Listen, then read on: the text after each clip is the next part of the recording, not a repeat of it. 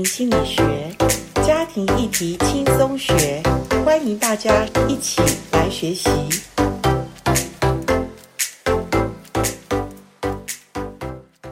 欢迎来到家庭心理学。今天这一集的家庭心理学承接上一集一样的，我很开心，请到呃华福会的总干事。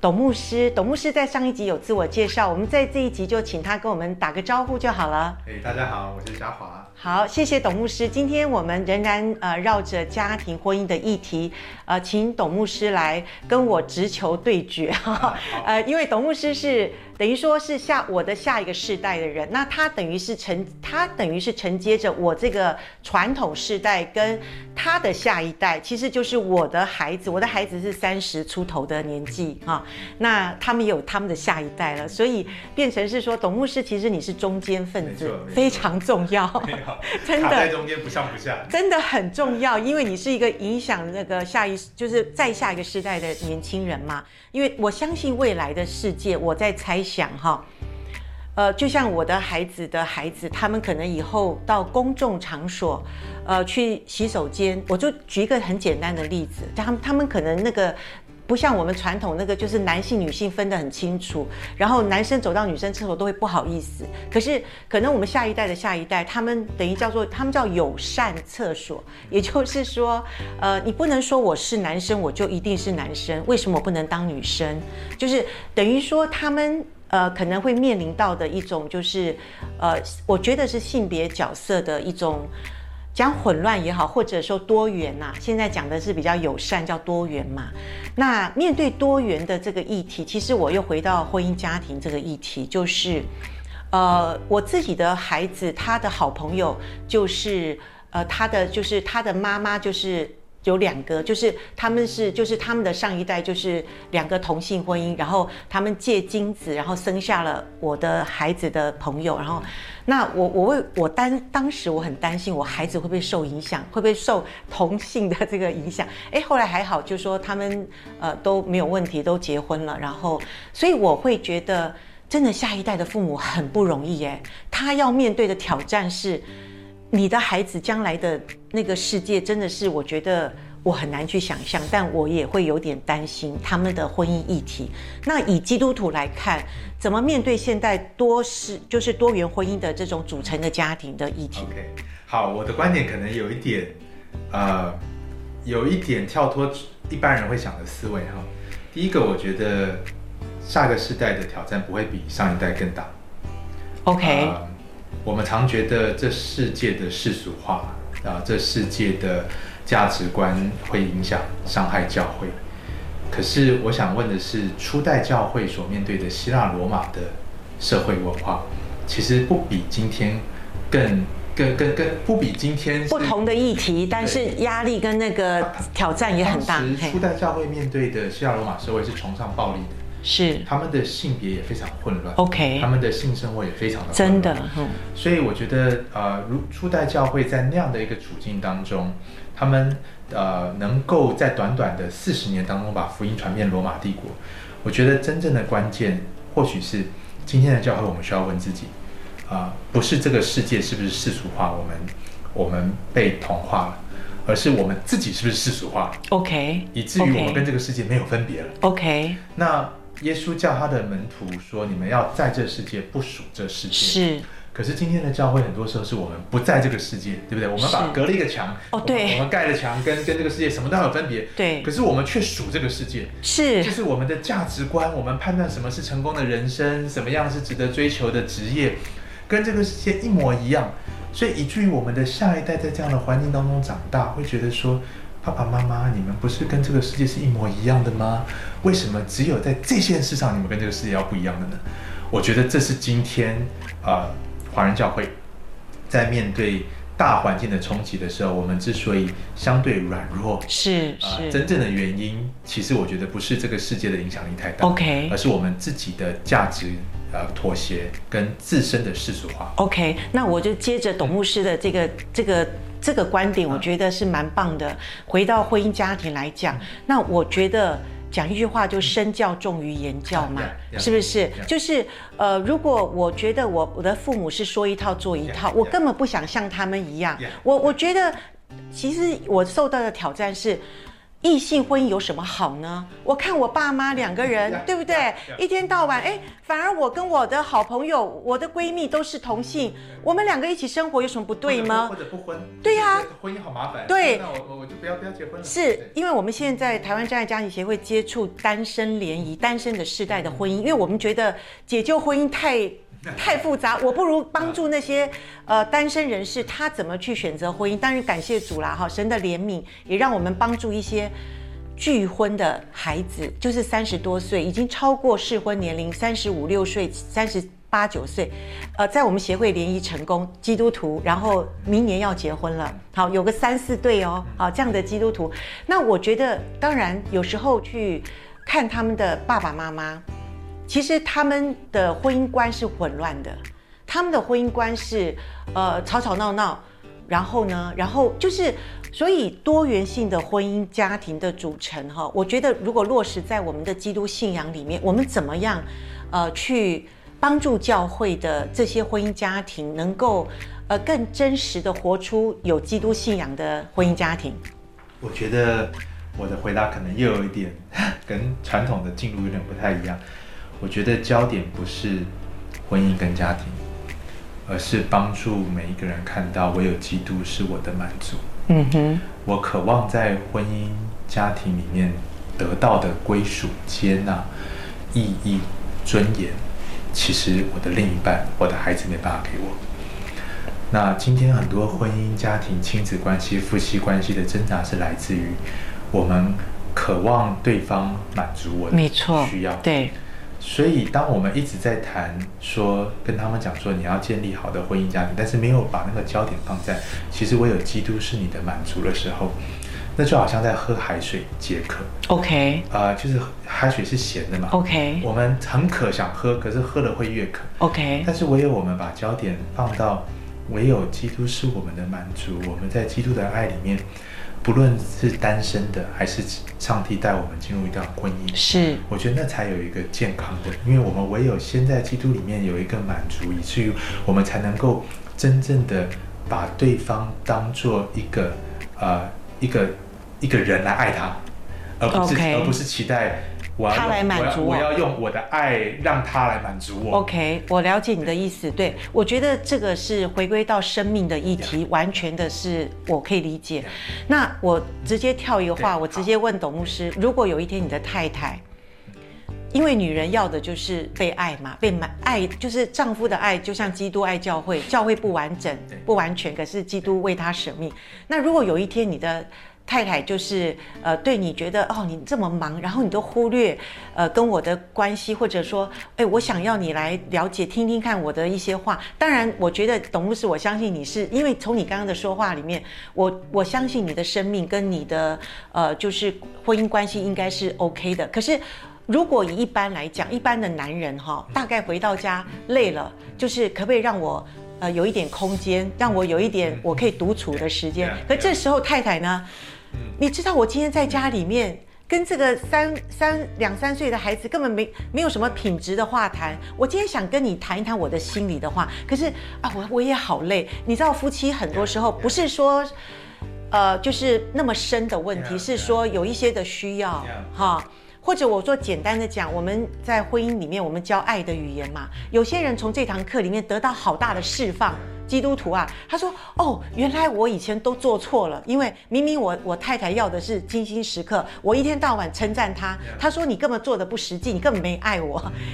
所以我的意思是说，董牧师，你刚刚讲，我完全同意，因为我们没有人可以满足一个人真的内心真的最大的需要就是爱哈，还有我们受伤的部分。”可是人就是活在地上啊，我不可能，呃，耶稣啊，你在哪里哈？那有的时候我需要呃活生生的人，他借着借着他对我的爱，我可以体会到上帝的爱，我就好把一切的荣耀感谢归给神。我们就是要做这样的一个器皿嘛。那我我们做父母其实也是这样，因为孩子有时候也无理取闹，哎，有时候孩子也是让我们很大的头痛烦恼。可是我因为爱他，还有。我要彰显基督的爱，所以在他这个，也许他已经三十岁了，可他有不成熟的地方，我还是要依然接纳他，去，呃，用神的爱去跟他对话。所以很多东西在家庭婚姻里面，实在是一个落实婚姻家庭基督爱的一个合场啊。所以我的意思说，你怎么做呢？你怎么真实的去把这个事情实践出来？我我我会这样看哈。我觉得人是按着神的形象被造的，那上帝有的形象有很多的层面，对，其中一个甚至说神是爱，对，那所以上帝就是爱本身，God is not loving, He's love，上帝就是爱，嗯哼，那爱是什么？在三一三位一体的上帝的关系当中，我们看到爱是一种互相的给予，嗯哼，成全，是。彼此的顺服，是，好，那所以呃，我要怎么得到这个满足？其实我们常常以为是要别人要给我什么东西来满足我，OK。可是我觉得，如果我们先在三一上帝的关系当中看到，原来真正的满足在于活出上帝的形象是爱的话，其实很多时候是在给予的当中，甚至是不求对方等价回报的爱的关系当中。我去，我去面对我的配偶。嗯哼，我觉得当两个人，如果两个人都可以对配偶也可以这样回应的话，对对，当然很美。哇，那真是活出基督与教会的关系了。但是若没有办法的话，我仍旧能不能单单的以我对我太太的爱？啊、呃，为满足，因为我从上帝领受了丰盛的爱。是，或许我的这样的爱石沉大海，但是在石沉大海当中，我仍旧体会到，其实上帝对我们的爱何尝不是如此？多少时候我们让上帝对我们的爱是石沉大海。对，所以在对方有回应跟没有回应当中，我们都能够经历到在主的爱里面与主同行。我觉得唯有这样，我们才有动力，真的，我们也才有力量。是啊，在在成功的时候，我们可以 celebrate。对，我也很喜欢我太太回应我。对对，在失败的时候，我也不会绝望。没错，我我觉得如果大家真的都能照着圣经这样子，就是说，呃，真的丈夫爱妻子如同基督爱教会的爱，我觉得这个地上真的应该没有这种婚姻的纷争，或者说这么多的这种。孩子不能看到一个呃父母好的榜样的一个婚姻家庭，但是说真的，呃，我们人的这种软弱跟我们的就说，我明明知道我应该爱你，可是我就偏偏不要，因为我觉得你不可爱哈。有的时候我们人也是会有闹意气，就是对自己也是闹闹气啊。那当然，我也常常用圣经的话说，呃，顺服丈夫如同顺服主，所以我是因为顺服主的前提下，我顺服我的丈夫，不论他。他说的有没有道理，或者甚至他告诉我的东西，我都觉得我还没理解。可是我先顺服，我走过这样的路，而且不止一两次，就是常常我说主你都知道。所以，我真的婚姻家庭有些时候不是，真是不是讲道理的地方，也不是好在法庭嘛哈，那不是谁辩论清楚谁对了，那就大家双输了哈。所以呃，真的是按着圣经的真理讲的是，真的是没有错。那呃。我觉得还有一个现在我们下一世代的一个问题，就是你知道未来的，呃，因为现在的离婚率哈，当然这个都是很普遍。我不是说离婚是有问题，但是呃，当然耶稣在圣经上回答法利赛人跟文士说，因为人的心硬了，所以。呃，就是摩西允许有休书嘛，所以还是在人的里面。就是我今天对于婚姻的决定，要不要守守住婚姻，其实上帝给我们自由意志，上帝让我们自己，呃，但是耶稣说起初不是这样，所以神已经把他最初的心意告诉我们人类。可是我们人就像亚当一样，我们选择自由选择的结果，我们的婚姻就有各样的面相哈。那我要讲的是下一代。所谓特殊家庭，我自己在读那个教牧博士班的时候，啊，我的牧我的老师就说，你知道吗？以后我们这种有夫有妻、有父有母的家庭就变特殊家庭。在我传统的一代，我们定义特殊家庭是，呃呃，就是没有父亲或母亲或者一些特别的家庭。那可是现在我们所谓一般传统的家庭，未来的下一代。Z 世代可能，啊，你还有爸爸跟妈妈哦，哈，就是这个我觉得我也许我是多虑，但是我会觉得青呃就是青蛙在温水里煮煮煮久了以后，它怎么死它都不知道。意思就是说，教会你说教会不要受呃世界都是在这个这个没错，都在这个大洪流里面，教会也在这个洪流里。可是我们的教会，呃，如果按着圣经来说，上帝的心意就是一男一女，一夫一妻，一生一世嘛。那我们怎么去看教会在下一个世代特殊家庭的这个定义里面，我们怎么办？我们怎么做？啊、呃，第一个我不会太担心定义谁是特殊家庭。OK，因为其实不论是多数和少数，我们刚刚在讲的比较像是一个多数跟少数。对对对，谁是多数，谁是少数？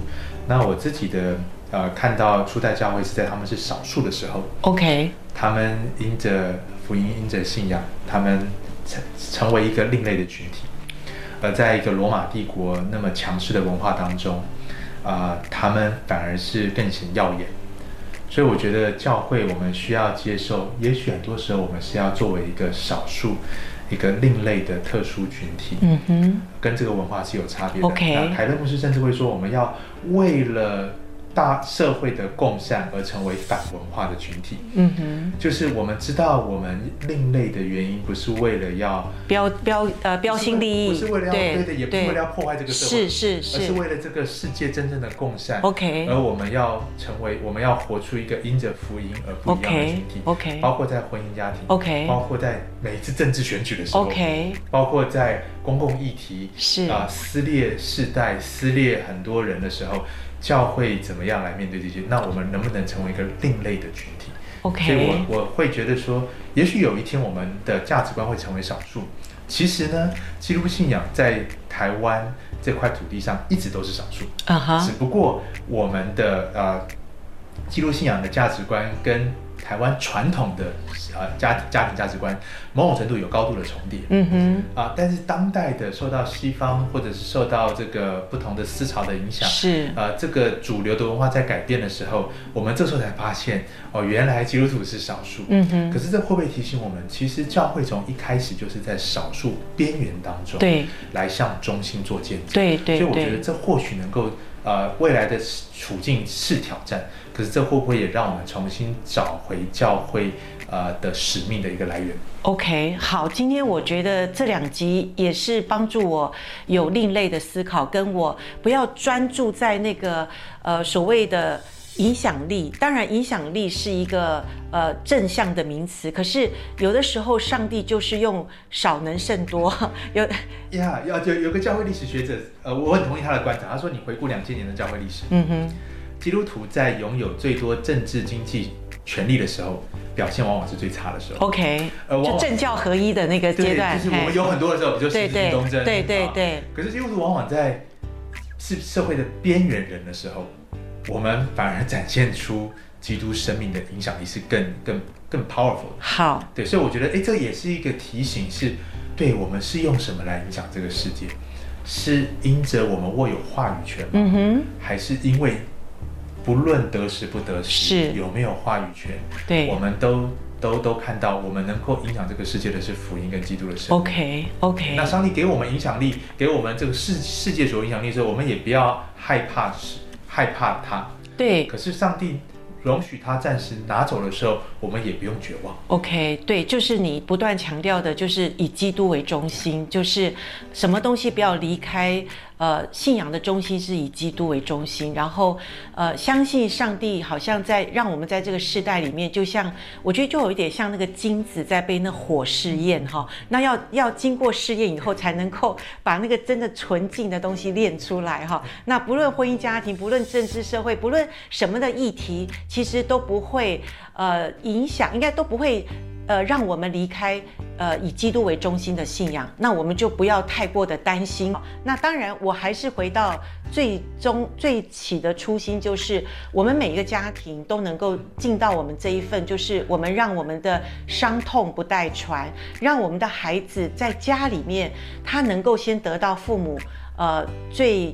最最完美的爱，当然我们父母不是完美的哈，但是我们倚靠主，我们呃父母也会有错，也会有过失，但是我们可以让孩子知道，呃错做错事没有关系，因为呃，连基督都、上帝都饶恕我们，所以我们可以彼此饶恕。呀、yeah，然后我我补充一个，就是我呃，富勒神学院出了一本书，叫做《Sticky Faith for Family》，嗯哼，在讲如何在家庭当中做信仰传承。OK，那其中一个他给家庭的建议，我觉得很棒，给父母亲的建议，就是树立面对失败的榜样。OK，基督徒的父母亲，很多时候我们可能会觉得说，能够建造我们下一代信心的是分享我们信心成功的见证。对，对，对，可是呢？其实孩子会最需要基督的时候，是在他面对失败跟挫折的时候。真的。那我们如何也能够很诚实跟孩子分享，我们是怎么面对我们的失败跟挫折，跟在失败挫折当中如何去经历上帝的？其实这样的分享，我往往有的时候带给孩子。信心的建立比分享成功的得救见证是更有力量。真的，真的，因为我们的孩子未来还有很长的一段路，他一定会有失败跌倒的时候。可是他从父母的身上可以经历到饶恕，经历到那种爱是不会改变的话，他就有能力可以面对未来的挫折。而且看到爸爸妈妈也是会失败的。对对对，上爸爸妈妈的失败不影响上帝的能力，怎么样去把我们救赎出来？这就是福音哇！福音要先从我们的家庭活出来哈。今天我很开心，我自己也得到了一些解惑，就是董牧师能够呃参加我们的这个 podcast，帮助我们听众能够呃知道家庭很重要，但家庭真的呃不是我们所要呃崇拜或者我们所要高举的，而是呃我们可以依靠基督在我们的家做主，这是真的，这不是我们口号而已，这是让基督的生命。道成肉身的，在我们个人的身上，那我们的家，我们的下一代，真的是能够活出我们信仰的见证。谢谢杨老师，谢谢谢谢董牧师，感谢谢谢你今天接受我的访问，谢谢。谢谢我们在这边跟听众说再见喽。OK，好，拜拜，拜拜，再见。